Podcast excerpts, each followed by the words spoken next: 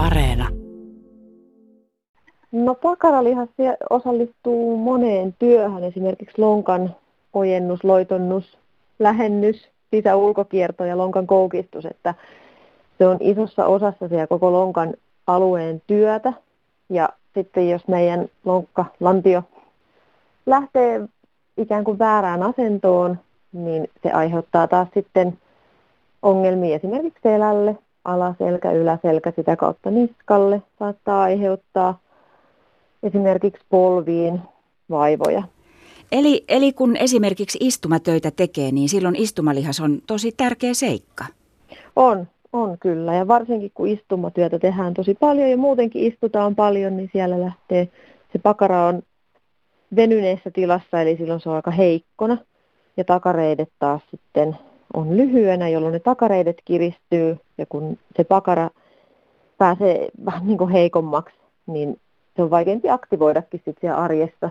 että sitten kun lähteekin siitä istuma-asennosta liikkeelle, niin pakarat laiskistuu herkästi nykyään. Tämä on kyllä hiukan erikoinen juttu, mutta tota, onko pakaralihas jotenkin muotilihas tällä hetkellä? On. Pakara on muotilihas varsinkin nuorilla naisilla. Toki tärkeä lihas en vähättele lainkaan sen merkitystä, mutta tota, kyllä se tuolla kuntosalilla näkee, että sitä treenataan tosi paljon. Niin, että tavallaan hyvä juttu, että se on muodissa, koska se on niin tärkeä lihas ja hyvä, että sitä treenataan, mutta voiko siinä treenaamisessa sitten olla jotain huonoakin, Kirsi Ruus? No, sinänsä ei, mutta jos lähtee treenaamaan niin, että ei esimerkiksi hallitse vie ihan liikkeitä, keskivartalon tukihan on tosi tärkeä just esimerkiksi pakaratreenauksen kannalta, että keskivartalon kannatus säilyy, jolloin meidän selän neutraali asento pysyisi paikallaan. Jos vaikka se keskivartalon kannatus ei oikein ole kohillaan ja tehdään isoilla kuormilla pakaratreeniin, se voi kyllä aiheuttaa rasitusta selälle. Ja tota, muutenkin yksipuolinen treenaaminen saattaa tuottaa selkä- ja polvikipujakin voi tulla.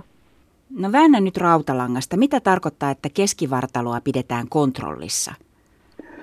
Se tarkoittaa sitä, että aktivoidaan meidän keskivartalo ja pidetään se keskivartalo siinä neutraaliasennossa. Että ei lähdetä esimerkiksi ojentaa alaselkää lisää, jolloin nostetaan vähän niin kuin meidän pyllyä korkeammalle, vaan mm. mä sanon, että napaa kohti selkärankaa ja sydäntä niin se aktivoi monesti helpommin. Noin niin kuin syvät vatsalihakset kannattelee tätä koko, koko keskustaa.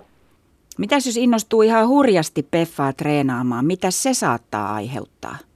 No toki se aiheuttaa kauniit pakaralihakset ja ehkä farkkujen pienentämisen, mutta vahingossahan ne lihakset ei kasva. Mutta että jos treenaa tosi yksipuolisesti ja hän niin kuin liikaa samoja lihasryhmiä ja unohtaa sitten esimerkiksi sieltä muiden lihasryhmien harjoituksen, niin se saattaa tehdä juurikin selkäkipuja, polvikipuja.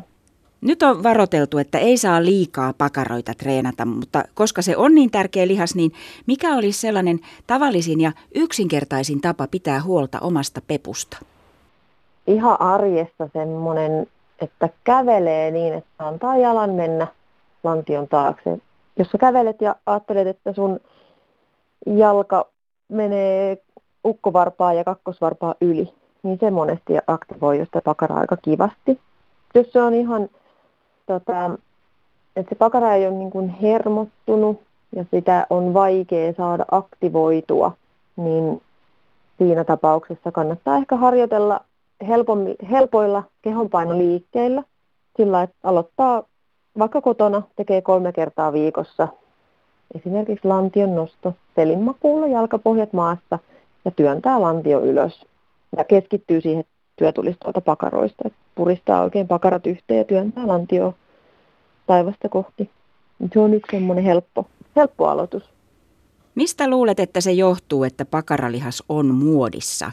Joskus on ollut sellainenkin aika, että lättänäpylly on kova sana, nyt se ei oikein ole. Ei olekaan. Mä en oikein ole varma, mistä tämä on lähtenyt.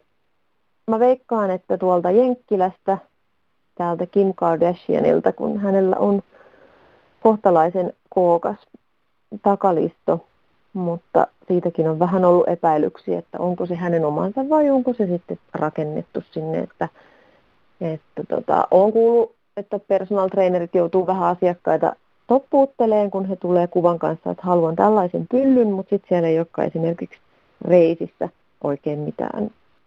Että kyllä kun on terveet, vahvat jalat, niin kyllä siellä näkyy, että vaikka on se isompi, isompi pyllyosasto, niin on siellä myös sitten reidet sen näköiset, että niitä on treenattu ja liikutettu. Niin että kohtuus kaikessa, niinkö? Kyllä, ehdottomasti. Ja monipuolisuus.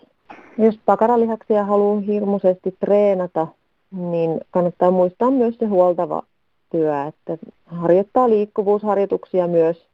Tarvittaessa ehkä käy hierojalla, mutta liikkuvuusharjoituksilla pääsee tosi pitkälle, niin ei pääse ne lihakset kiristyä liikaa.